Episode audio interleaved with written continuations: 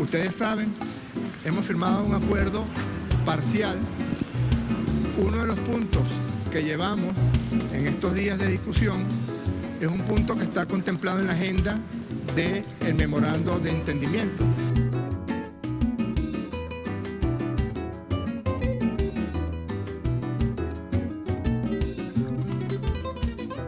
Hello, and welcome to this week's episode of LATAM Dialogues, the podcast series in which the team at LATAM Dialogue bring you up to date on the most important news stories from Latin America over the past few weeks. I'm Isabel, one of the editors at LATAM Dialogue, and you just heard Jorge Rodriguez, head of Nicolas Maduro's delegation, giving a statement at negotiation talks in Mexico. These talks were an attempt to carry forward a dialogue between Nicolas Maduro's administration and the opposition headed by Juan Guaido in order to resolve the country's long-standing political crisis.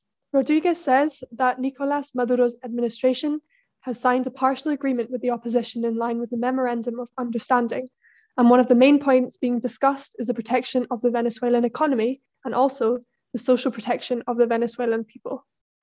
We'll hear more about this in the second part of the podcast when I speak to our editor in chief, Sonja. But first, let's hear from our newest editor, Lucas Reynoso, an international relations graduate calling in from Argentina, and who we are very happy to have on board here at LATAM. Earlier this week, Lucas interviewed Salvadorian multimedia journalist and news correspondent Luisa Moncada about the recent turn of events in El Salvador. The country has been making headlines, partly due to the rollout of Bitcoin as legal tender this week, which we discussed in episode three of this podcast series, but also because of a controversial ruling from the country's top courts allowing presidents to serve two consecutive terms. Let's find out what this could mean for the Central American country and why exactly this decision has caused so much controversy. Thank you very much, Isabel, for the presentation. As you say, I am pleased to be joined today by Luisa Moncada, a Salvadorian journalist that will help us understand the implications of the recent ruling by the Salvadorian Supreme Court, which I believe is a very important event for the region because it will allow President Bukele to seek his re-election in 2024. And President Bukele is a particularly interesting and complex figure because he's a young, ambitious politician that when he came to power two years ago, in June 2019, he was a hope for change. He had promised an end to corruption and violence. And he seemed to be different from other politicians in the region, like Daniel Ortega in Nicaragua, that, as we discussed in episode four, has been accused of numerous human rights violations. But that since coming to power, Bukele has actually had numerous controversial turns towards authoritarianism. As we will see in this conversation with Luisa Moncada, it seems that the differences between Bukele and his predecessors or other caudillo politicians in the region are more about style and appearances than about substance and meaningful change. Hi, Luisa. Thank you very much for being with us here today at LATAM Dialogues. Hi, Lucas. I'm happy to be here. Let's jump straight in into our first question. Uh, could you please give us a brief summary of the context of this ruling uh, and then explain us a bit of what do you think this ruling means for El Salvador?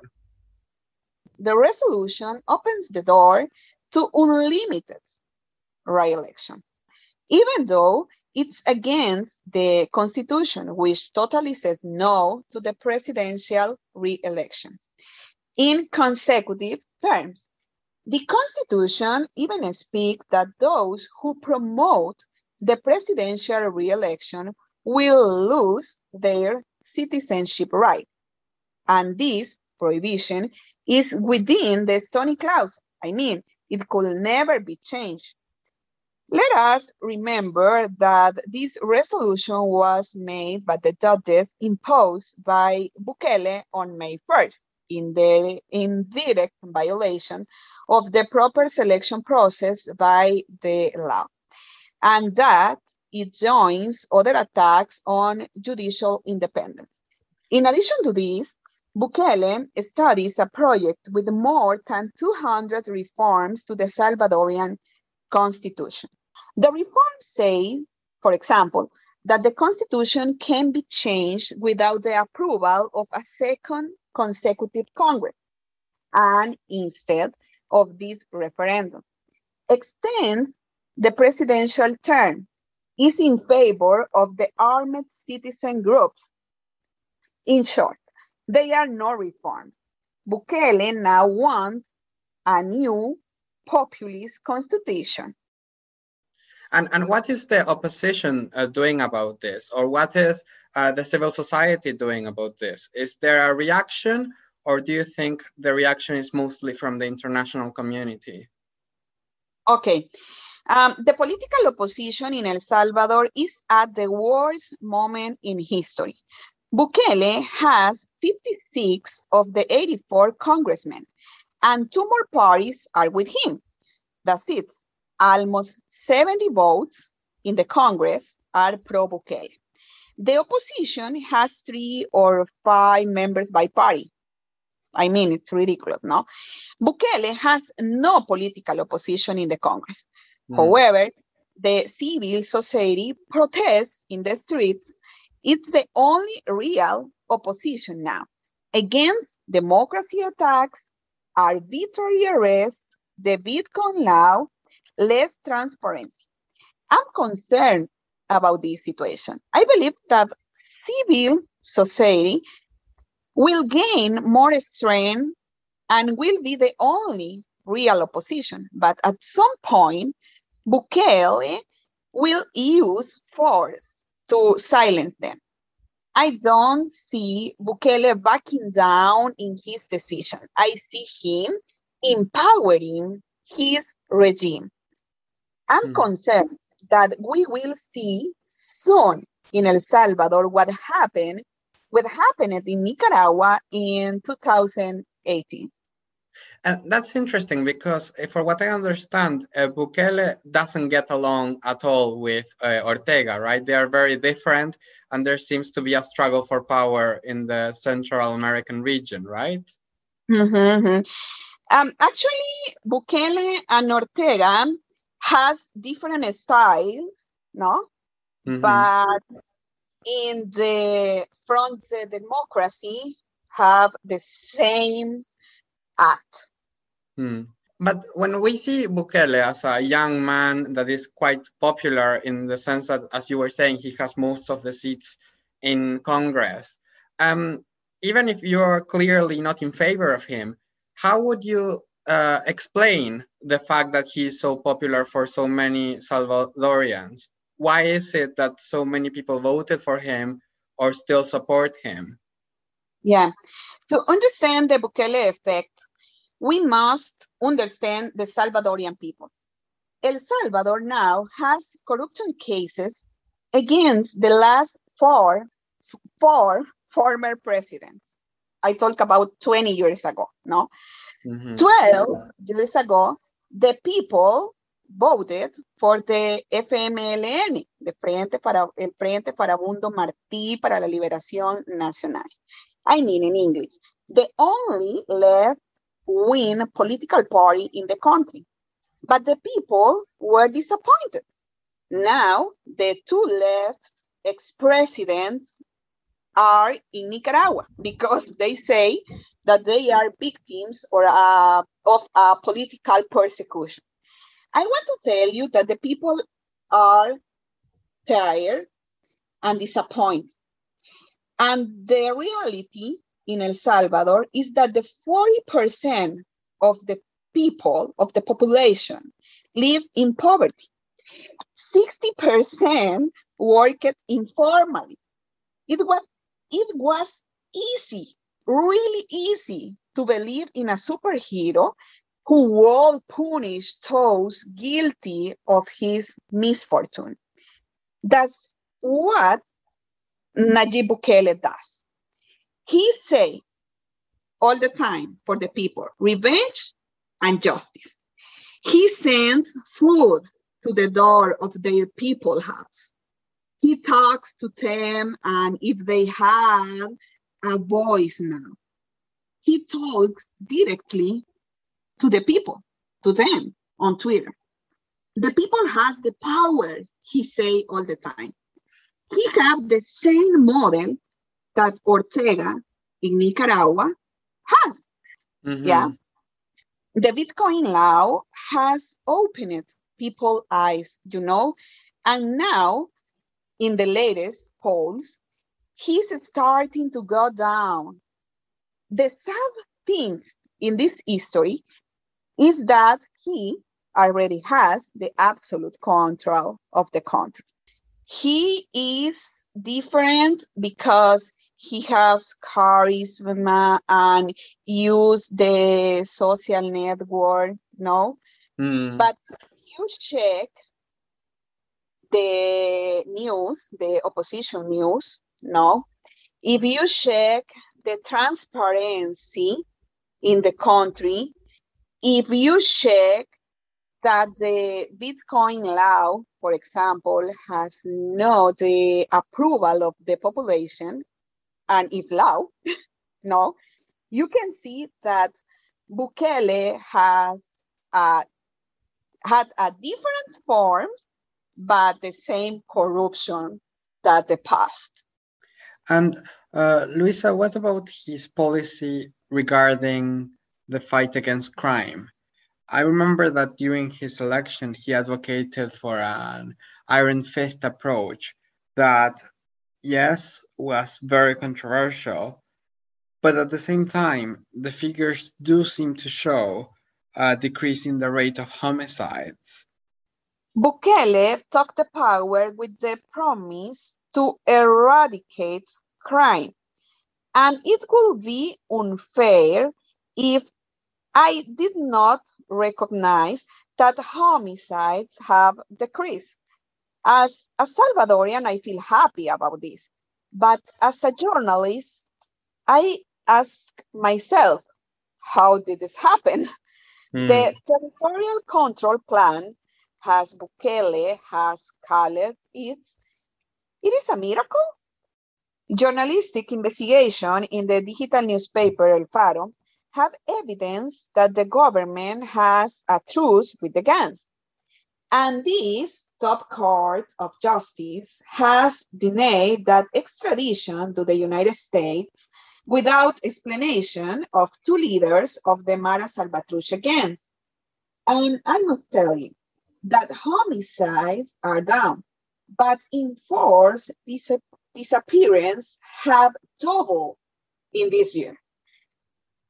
Okay, and so how do you see this going forward? Would you say that there's any, uh, do you have any expectation of the ruling being reversed, or do you think Bukele will succeed in being a candidate in the 2024 election? Um, I'm totally sure that Bukele will be a candidate again. And I'm totally sure of that. Okay. Okay. Thank you very much, Luisa, for being with us here today.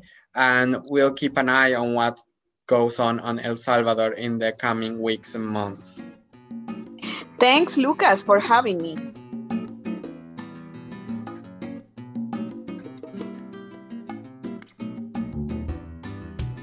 So, for the second part of the podcast, we're going to talk about some recent news concerning Venezuela. Here to discuss this topic with me is our very own editor in chief, Sonja. Hello, Sonja. It's nice to be interviewing you for a change. Hello, Izzy. Yep, I'm happy to be on the other side of the conversation for this episode. So, on Friday, 3rd of September, the Maduro administration and the opposition met in Mexico to undergo talks that aim to resolve the crisis as Mark Nicolas Maduro's eight year rule.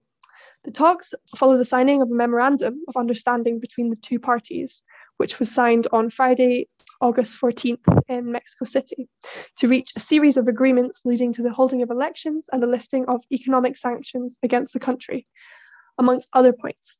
However, according to a representative from Maduro's delegation, these talks resulted in a partial agreement, uh, which is what we heard at the beginning of this podcast. So let's find out more about what this actually means. So, first of all, Sonja, can you let us know how these talks came about and what they entailed? Yeah, of course. So the first thing that needs to be mentioned when we're discussing these talks is that they do feel a little bit like Groundhog Day. Lots of talks have happened between Nicolas Maduro's um, administration and the opposition in the past. The most recent talks that we're discussing were actually brokered by Norway, who also previously broken talks in 2019, um, which ultimately came to nothing. In 2016, the Vatican actually supported similar talks that also failed. So it does feel a little bit um, repetitive at this point. So, actually, when it comes to these talks, the first round of negotiations happened in August, um, as you mentioned in your introduction, following the signing of the memorandum of agreement. And those talks ended. And now, between the 3rd and the 6th of September, the two sides of the political scene in Venezuela have returned to Mexico City to continue these talks although I did say that there is a repetitive nature, it is worth mentioning that these talks are a little bit different because, unlike all of the previous talks in past years, these talks that are now being hosted in Mexico actually have the formal backing of the Netherlands, Russia, Bolivia, and Turkey, as well as Norway, that also participated in the round in August. So, this sort of international backing and push is definitely something that sets these talks apart um, and offers a bit of hope, I think, for the talks that we're discussing now in terms of what what is actually what these who these talks are actually between uh, as we've said they're between nicolas maduro's administration and the opposition according to um, reuters the opposition delegation will include former mayor and lawyer Gerardo Blyde, um, the ambassador to Colombia appointed by the 2015 parliament, Tomás Guanipa, and the ambassador of the Guaido government in the US. On the other side, Maduro's administration's negotiating group will be led by Jorge Rodriguez, who is the president of the National Assembly and was elected in December, and Hector Rodriguez, governor of the state of Miranda and a close confidant of the president. Interesting. So it sounds like we're getting some serious deja vu with these talks, but as you mentioned, maybe um, there's some scope for um, to hope that things will, will change um, in this particular round. So could you give me a bit more context um, to the talks and maybe the, the, role of the talks themselves, where they fit in, and and also what is going on in Venezuela at the moment for those who maybe um, don't know. Um, yeah, of course. So I think when we're talking about the context in which these talks are taking place, it's really important to mention the state of the opposition. Um, as many may remember, the strategy of the opposition in 2019 was to declare Guaido as interim president as the opposition basically claimed that the 2018 election, which, which of course Maduro won, was fraudulent, which it probably was. Um, and so they kind of declared Guaido as interim president. A lot of um, the international community, including the European Union and um, the USA, sort of gave their support to him as president. And their sort of strategy seemed to be to force regime change through this method, like through this method of establishing this interim government, which had international backing. However, this just basically failed. It didn't work. Um, and actually, the opposition in Guaido's position has significantly weakened since then. I think Venezuelans are largely disappointed in the opposition that they actually haven't been able to bring this political transition into reality, as of course, Maduro is still in power. The opposition has made a series of mistakes in the past. Um, I listened to a podcast by America's Quarterly, um, and their interview we actually argued that the opposition hasn't focused on grassroots linkages with the population, and especially the fact that their internal capacity is quite weak because they're very fragmented. So there isn't even a consensus in the opposition on how to deal with their situation as the opposition in Venezuela. On the other hand, Maduro's position is actually becoming increasingly strong. He shored up support from both Russia and China. And so now it actually seems that Maduro has the upper hand in these negotiations. And also, it's important to mention that even the regional consensus against Maduro as a leader is breaking down. The government in Lima, Pedro Castillo's new government, who we've also discussed on the podcast, actually dropped out of something called the Lima Group, which is a group of nations that had united to put pressure on the dictatorship in Caracas um, and to bring around political change in Venezuela. So the fact that the Peruvian government has dropped out of this group, it shows that perhaps the desire of the international community to bring about regime change in Venezuela is waning. So yeah, as the opposition appears very, weak, Maduro appears quite strong. Um, and then when it comes to the situation of Venezuela at the moment, it's always a very sort of sad case to talk about. You know, we all know about the exodus of Venezuelans over the past few years, um, especially to Colombia and to countries all around the world.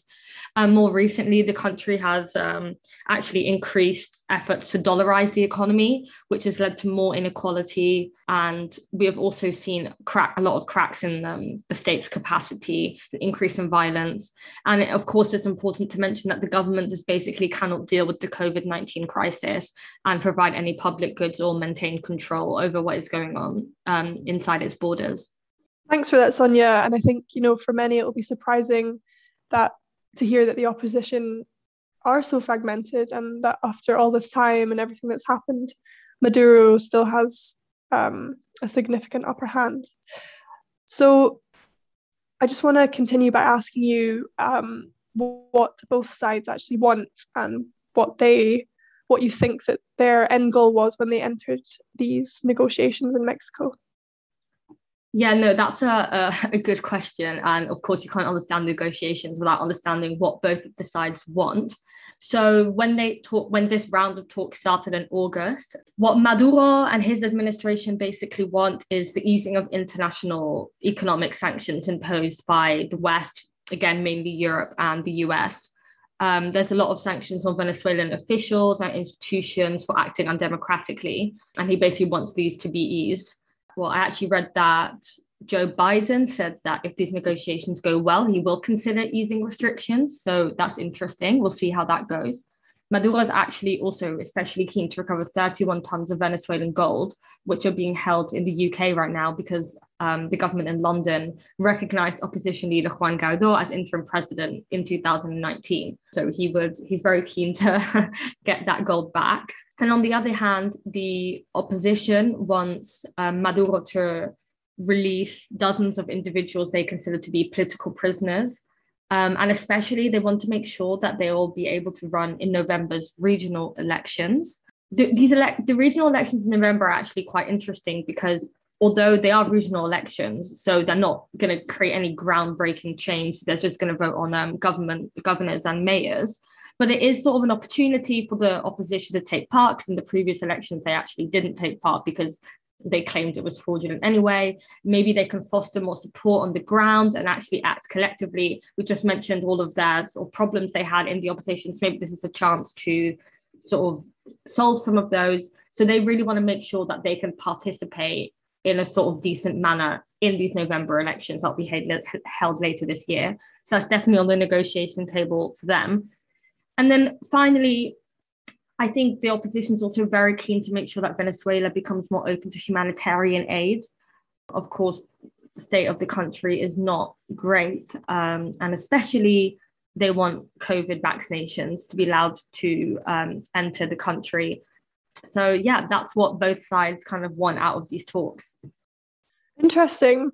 And, and the final question I have for you is what have the outcomes of these talks been so far? Has there been any significant progress made? Um, and and what do you what do you think about this? Yeah, so this round of talk, these rounds of talks um, that we're discussing now finished on the 6th of September, so just a few days ago. So actually, it hasn't been entirely clear what has come from them yet. Um, Maduro took to Twitter to call the talk, uh, talks um, a success for Venezuelans. Um, what he means by that is up to in people's own interpretation, I guess. But as you said in your introduction, the Venezuelan government and opposition representatives said that they reached a partial agreement during talks in Mexico City. They released a joint statement following the negotiations, and they said that there were some areas of agreement related to social measures, particularly on those affected by the pandemic, and also issues related to a territorial dispute concerning a neighboring country, Guyana. Um, and they said that they agreed to, and I quote, establish mechanisms for the restoration and achievement of resources to meet the social needs of the population, with special emphasis on the effects of the COVID 19 pandemic. Yeah, the statement didn't include anything specific about what was going to be done. And it did kind of, you could kind of interpret it as indicating that the country would be relying on help from the international community and multilateral organizations. But yeah, not that many, not too many details. And so we'll see if this is going to change the lives of Venezuelans or not um, and change the sort of political balance in Venezuela. Um, aside from that, there have been reports by some news outlets and some journalists that people who were sort of quite involved in the talks said that there might be the freeing of opposition leader Freddy Guevara. And they also apparently announced the participation of the opposition in the regional election scheduled for November, although none of this is actually officially confirmed yet. So, yeah, that's all I can say about the outcome of the talks. They will be returning to talks later in, in September for the third round, um, in which I think they're planning to focus on um, the judiciary. But again, we'll have to see then how that goes. Interesting. So I suppose we can say that maybe some some progress is being made, or there's scope for for more progress to be made in the future. So I think that's all we have time for today. But thank you very much, Sonja, for all your research and your insight, and look forward to speaking to you soon. Yep, of course, I'll be back on the podcast. and as always, thanks to our listeners for tuning in. Bye. Bye.